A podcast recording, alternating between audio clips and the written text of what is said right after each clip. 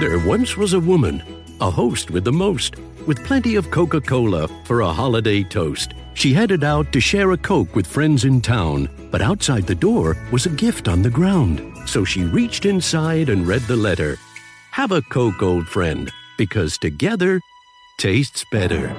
This season, say thank you to family, friends, or neighbors by sharing an ice cold Coke. Because sharing brings us together, and we know together tastes better. Pick up a Coke at your nearest Meijer and share it today. What is up, my beautiful little butterflies? How we doing today? Today's Wednesday, and today was the roughest day of my 2020, I think, because I ran out of my anxiety medication for just other insurance reasons. Um, and I thought I was dying because if you don't take your anxiety and depression medicine as scheduled, it really F's with you. So, um, I just want to let you know that we have a guest this week, and the audio is a little wonky just on my end, so I tried not to talk that much. So give Allyson your full undivided attention. It's only certain parts that's a little wonky, but we had to do it on Zoom. But this episode is freaking amazing. She's a mental health therapist, she's an eating disorder recovery coach. Guys, you have to listen. I hope you enjoy it.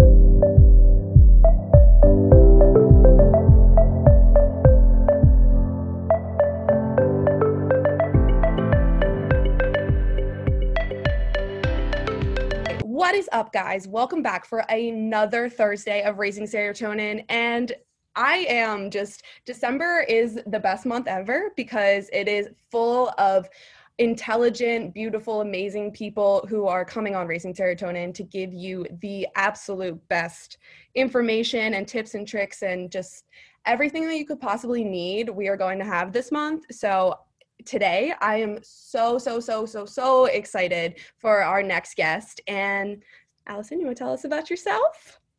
Hi, yeah. So my name's Allyson. Um, I am an eating disorder therapist and recovery coach. So thanks for having me on the podcast, Samantha. I'm excited to be here and just talk about all things recovery. Yes. Oh my God. I'm so excited. Yeah. yeah. Right now, I work exclusively exclusively with people with eating disorders and body image issues. Um, I work in a group practice called the Eating Disorder Center. I've also worked in various settings and levels of cares, including psychiatric hospitals, schools, residential programs, and now outpatient. Yeah, so it's been quite the ride.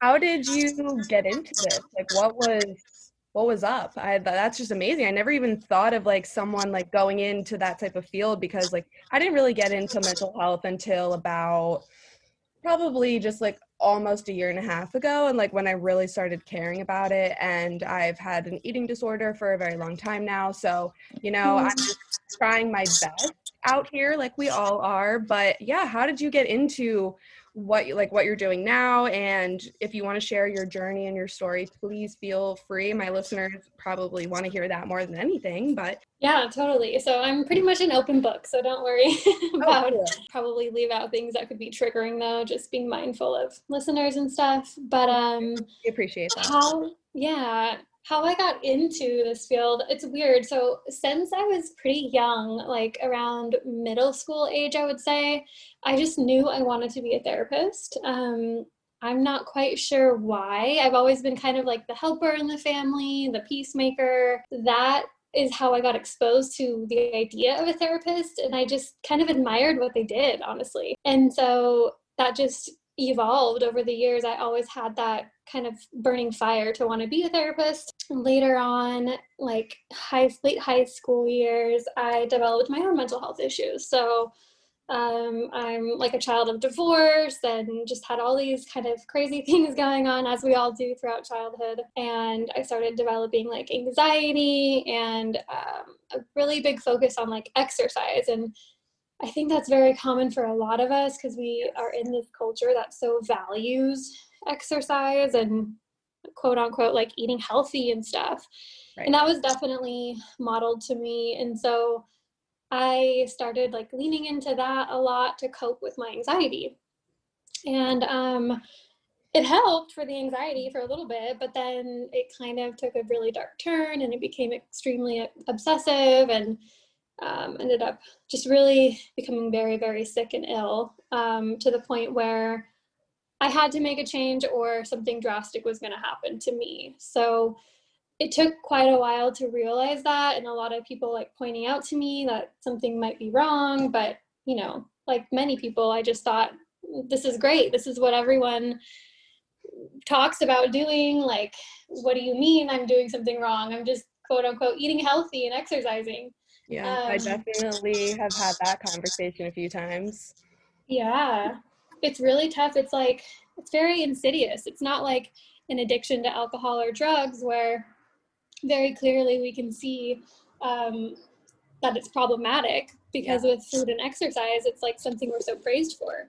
Right. So that's all that mattered to you at that time. And then when people were telling you that it was a problem, you were like, what? Why? Why is this a problem? I totally know that feeling. Yeah. Yeah. It felt, I just didn't believe it at first until it started impacting, like, I would say, like relationships in my life. Like, I'm a very relational person. I have lots of great friends, and family super important to me. And I started noticing I just wasn't myself, you know, and friends were telling me that too. Like, you're really not yourself. What's going on? And that actually like scared me more than anything because I'm a very like outgoing and fun-loving person and I was not that way in my eating disorder. I was very rigid and, you know, just generally unhappy. And so I wasn't me anymore. It was like I was still living in the same face and stuff, but I just yeah, yeah. My soul was different, I guess. Yeah, it took a while, and I started seeing like different therapists because I was like, okay, something's really wrong. Um, I tried to like eat differently or um, exercise less, but I would just get like panic attacks from it. So I was like, okay, this is not normal. Right. Um, and so ended up seeking out different therapists but I would kind of purposely choose ones that I knew couldn't help me that didn't specialize in eating disorders. Did you um, actually do that? Like you actually looked and saw like what they specialized in and made sure that it wasn't eating disorder or did you see that like later down the road when you were like, "Oh, none of them actually specialized in anything that I actually needed help with?" That's a good question. Um I don't think I purposely like looked them up and made sure like eating disorders wasn't on their specialty list, but um I would like seek very like beginner therapists. For example, in like a university setting where they're in like their first internship, where there's no oh, way they could okay. have the training for it. You know what I mean?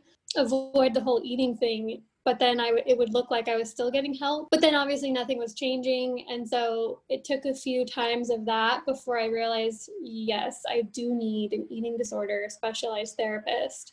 Hard pill to swallow too because you thought you probably thought and tell me if i'm wrong you probably thought like okay i am going to see some people. So it does look like like you said like it does look like i'm getting better.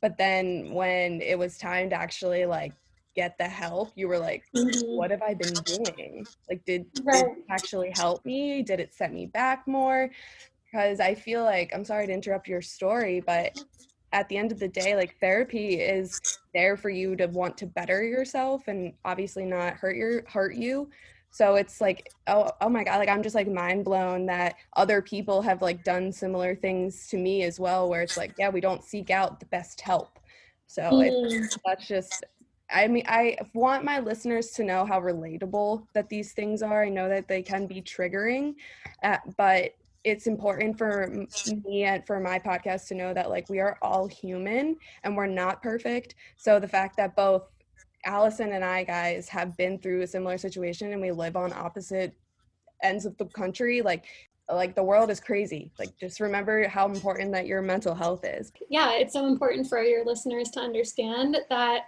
there's this thing called the stages of change. And so when I talk about like seeking out different therapists that I kind of had a hunch they weren't really going to focus on the eating stuff. It all falls into this model of stages of change, and it that comes about whenever we're about to make any big change in our life. There's these um, there's these six stages. So one is pre-contemplation, and that's kind of when you're not thinking about it yet. Like you don't think there's a problem. Okay. And then something happens and you move into this contemplation stage. And that's the part where you start questioning like, maybe something is really wrong. Maybe this isn't normal. Maybe I do need help. Um, and then there's like this determination part where you start getting a little more motivation to seek out that help. So that's where seeking out therapists comes in, um, again, but maybe not really the right ones. Um, but then you realize, okay, that did nothing. So you move into the next stage, and that's action. And that's where you start realizing, okay, I know I need to take a different action here. Like what I'm doing isn't working. Um, and so you take an action that is probably going to move you more in the right direction. And that's where recovery can actually well, I would say recovery starts before that, even when you're just contemplating it. But the steps towards being recovered actually, you know, happens when you are actively asking for help and you're seeking out people that can that are trained to help you and then after that sometimes part of the process is well for most people relapse or lapsing recovery is not perfect it's not linear so there's often like you'll take two steps forward and three steps back and that can last for years Oh, um, that yeah. that hit home. I just felt Yeah. that in my soul. yeah, totally. I mean, and I think people have this idea that they'll go to therapy and like it's all going to be better. But no, it's even with the best of the best of the best therapists, um, you have to kind of go through this own process on your own where you take those steps back, but you learn each time. So you take another step forward. Um, and then you enter this period of maintenance. And that's the last step of the stage of change where okay, you've had enough lapses to know like what not to do now and what you need to do. And it just becomes a lot easier to kind of maintain that recovered life. I can't believe that there's like six things that like we because I and now that you say them, like I feel like I went through all six of them. Like I'm sure Mhm. I did, but it's like I never actually like stopped and been like, okay, yeah, like I went through boom, boom, boom, boom, boom. Because like, yeah, I did have a, a relapse. Like you said, most people do. What do you tell people when they do hit a relapse? Like, do you tell them that it like it's okay, or how would you think that it's the best way to put that? Yeah, so I totally normalize it, you know, for my clients that that lapse or relapse. I like to use the term lapse sometimes because it's a lot different than a different than a full-blown relapse. Sure. Um, and when we use the term lapse, it helps people feel a little more compassionate towards themselves. Like I think the term relapse just we think like the worst of the worst, like you hit rock bottom again and all that stuff, and that's doesn't always happen. It sometimes does, but Yeah, Using the term so lapse- right. I do like Yeah. that word better. Yeah, and so when clients lapse, you know, number one, I always, always, always thank them for their honesty, right? Because if you're not, if you can't be honest with your therapist about a lapse, not much good's gonna happen, right? Because that's the only right. way I can help someone is knowing truly what's happening. So, first of all, like thanking them for their honesty, um, humanizing the lapse, that it's a completely normal and expected part of this process and that it's actually not a failure it's an opportunity to learn okay maybe there's some additional triggers that we haven't talked about yet or um, maybe there's new barriers that came up that made it hard for you to complete your goals. Um, it's really an opportunity for growth. Um, and so then it's like okay so now we've identified this lapse we identified some new triggers. What do we need to do now to even take one tiny step forward? Sometimes if it's even a half a step. Um, but just knowing that it doesn't mean you start all the way back to the bottom. It's quite the opposite it's you're moving moving further and further along in your recovery Right. And do you think people, when they have a lapse, can like always constantly think about it? Or do you think that when you do have a lapse, that it is easier to, that it might not like be the most, like, obviously we're not happy that we lapsed, but it's kind of like a, oh crap, like I really wasn't ready yet.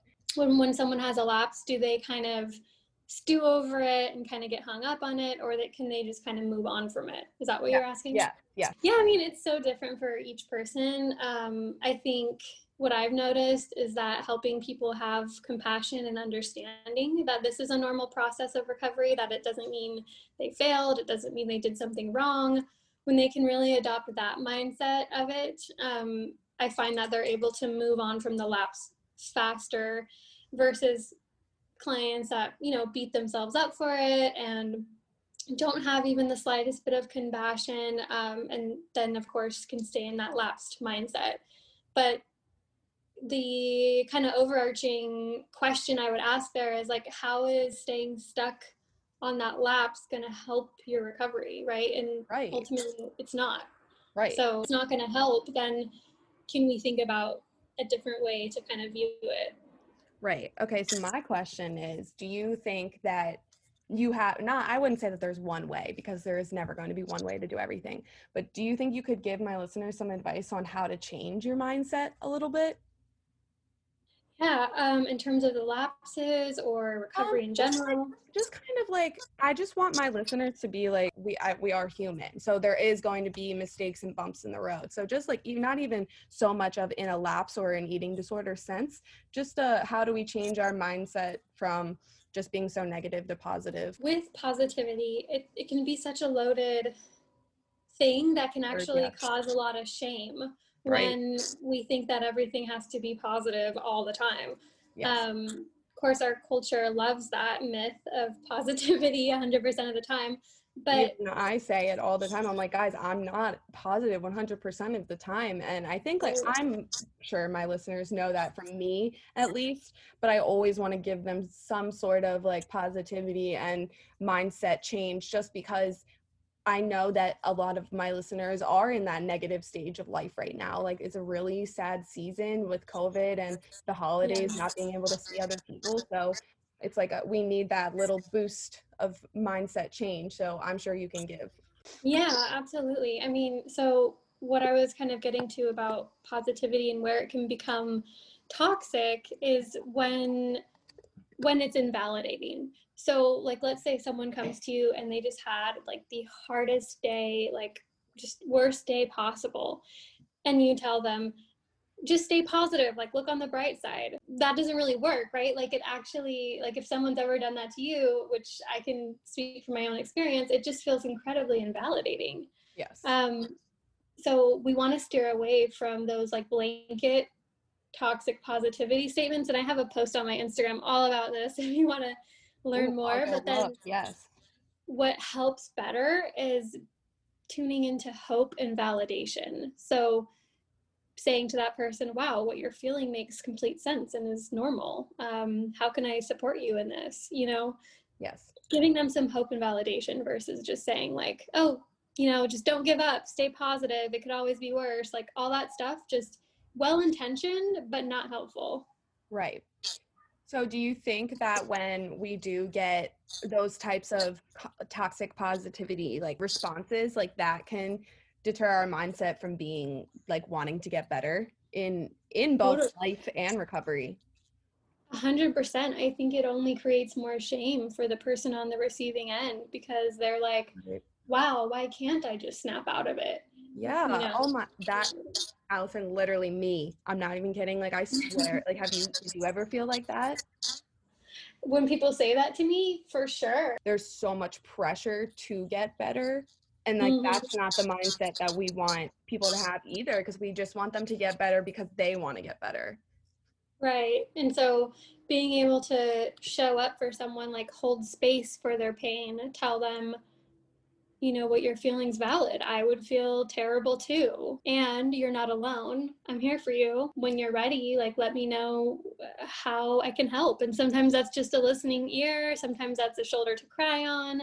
Sometimes that's it's just nothing. It's just giving that person time to kind of work through what it is. Or maybe helping them find connect them to uh, a therapist or connect them to a support group. But sometimes i think we're too quick to jump to action mode. And again it's like well intentioned we we live in this society i think that's very like fix it oriented and and unfortunately that's just not how the soul works. When we oh, have like a soul wound you know there is no quick fix. Right like you have to put a band-aid on it and neosporin and it's going to get better over time. Do you have any recommendations on self-love self-growth positive mindset in the right way because i feel like this is like a good time to talk about that as well i think in terms of building your self-worth and self-love it's really really really important to have like a daily self-care practice so just a few simple things you can do for yourself every day to kind of fill up your cup um, and what I mean by that is, I recently heard this quote from someone. Um, she talks about her name's Sonya Renee Taylor she's amazing um, she talked about how she only gives to others when her cup is overflowing um, I absolutely just love that. I've been trying to embody it ever, ever, since I heard it. So if you envision like we all have this cup, right? And um, a cup of capacity for how we can show up for ourselves and others. And the truth is, it's really hard to show up for other people in our lives if our cup is like half full, right? Or even just three quarters full.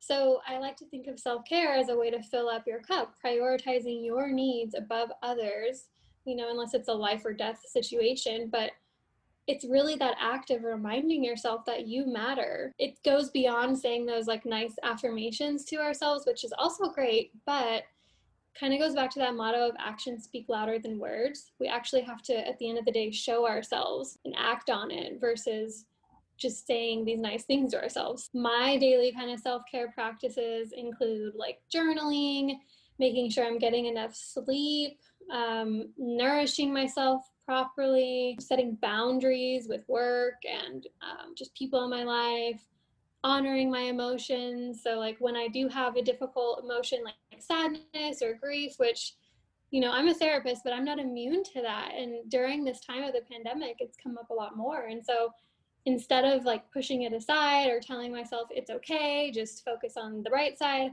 I just sit with it. I'm like, yeah, this freaking sucks. Like, this is terrible. And I'll journal about it and you know eventually any feeling we have good or bad eventually it it passes. It's kind of like a wave. Are you basically saying it all takes time? Is that what you're saying because yes. you know it is not an overnight process we're always in at least in America, we're always like rush, rush, rush, rush, rush. Especially during COVID, like everything is so slowed down because we have to be spaced out and there's so many things that could happen.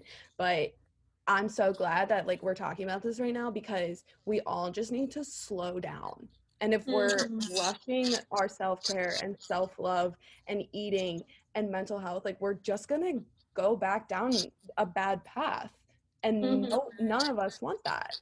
So right. I just love that you are so mindful and you can talk about these things with others and want the best for others because a lot of people don't and even though you are a mental health therapist to be specific it's it's beautiful to see that there are people out there that have gone through things similar to what you and I have and that you come out on top and you can tell people that they can come out on top because you know just because you're a therapist didn't mean it didn't take you a very long time to get there to be on top. What is one thing that you think that my listeners should do every single day to keep their mental health above the line like above the uh, i'm okay. I want my i want you all to be okay i'm good. Not yes mm-hmm. not every single day we're going to be good but what can we do to get there. And I and I think that just goes back to that daily self-care practice. It's not any like glorious recommendation. It's really just like this putting your needs first. Like so I do my daily self-care first thing in the morning. Like I don't schedule clients usually until like 10 a.m. because there you go. I love to sleep in until 7:30 and yes. then I like to, you know, do whatever feels good for me that day, whether that's like I take my dog to the dog park or I meditate or I journal and it's not like I do this for an extended amount of time, even just like 20 minutes on something for yourself can kind of really set the tone for the rest of your day. Like it's kind yeah. of like if you envision like a gas tank like are you running on empty all the time or are you loading up your gas with all these other things so you can kind of be your best self. That's amazing if you can but also it's okay if you know you're not your best self right now. Like i don't think many of us are. This is a really oh yeah. Oh really God. hard time right? There's no like normal to follow you know? It's just it's just a hard time but we are we are all in this together and i think that helps to kind of like stay connected to your support systems and allyson you just said that perfectly. Like like chef's kiss like not perfect Thank you. Oh, because I preach it every day. And, you know, sometimes you just need to hear things from other people. And especially you're a licensed therapist. So, like, I hope, guys, did you hear her? Like, go listen to that again if you didn't hear that part. Like, oh, Allyson, thank you so, so, so much for coming on the podcast. Like, it seriously means the world to me. You are an incredible human. I couldn't be more thankful for you in this world, even though we just met. But still, like, there needs to be more people like you. Oh, guys, go follow Allyson's Instagram. What is it? Yeah, So you can find me at, it's at the, like, the T H E dot eclectic therapist. Sometimes people have a hard time spelling that, so it's E C L E C T I C therapist. Um, and I'm sure you can put this in the show notes or I will. like I will that, put it um, everywhere, guys. It's gonna be everywhere. You better follow her. If you have questions, go DM her. I'm sure she will answer. Again, Allyson, thank you so much for coming on Raising Serotonin. We appreciate you so much. It was so fun to be on your podcast. So thanks for inviting me. Anytime, girlfriend. Okay, well, I will see you guys next week.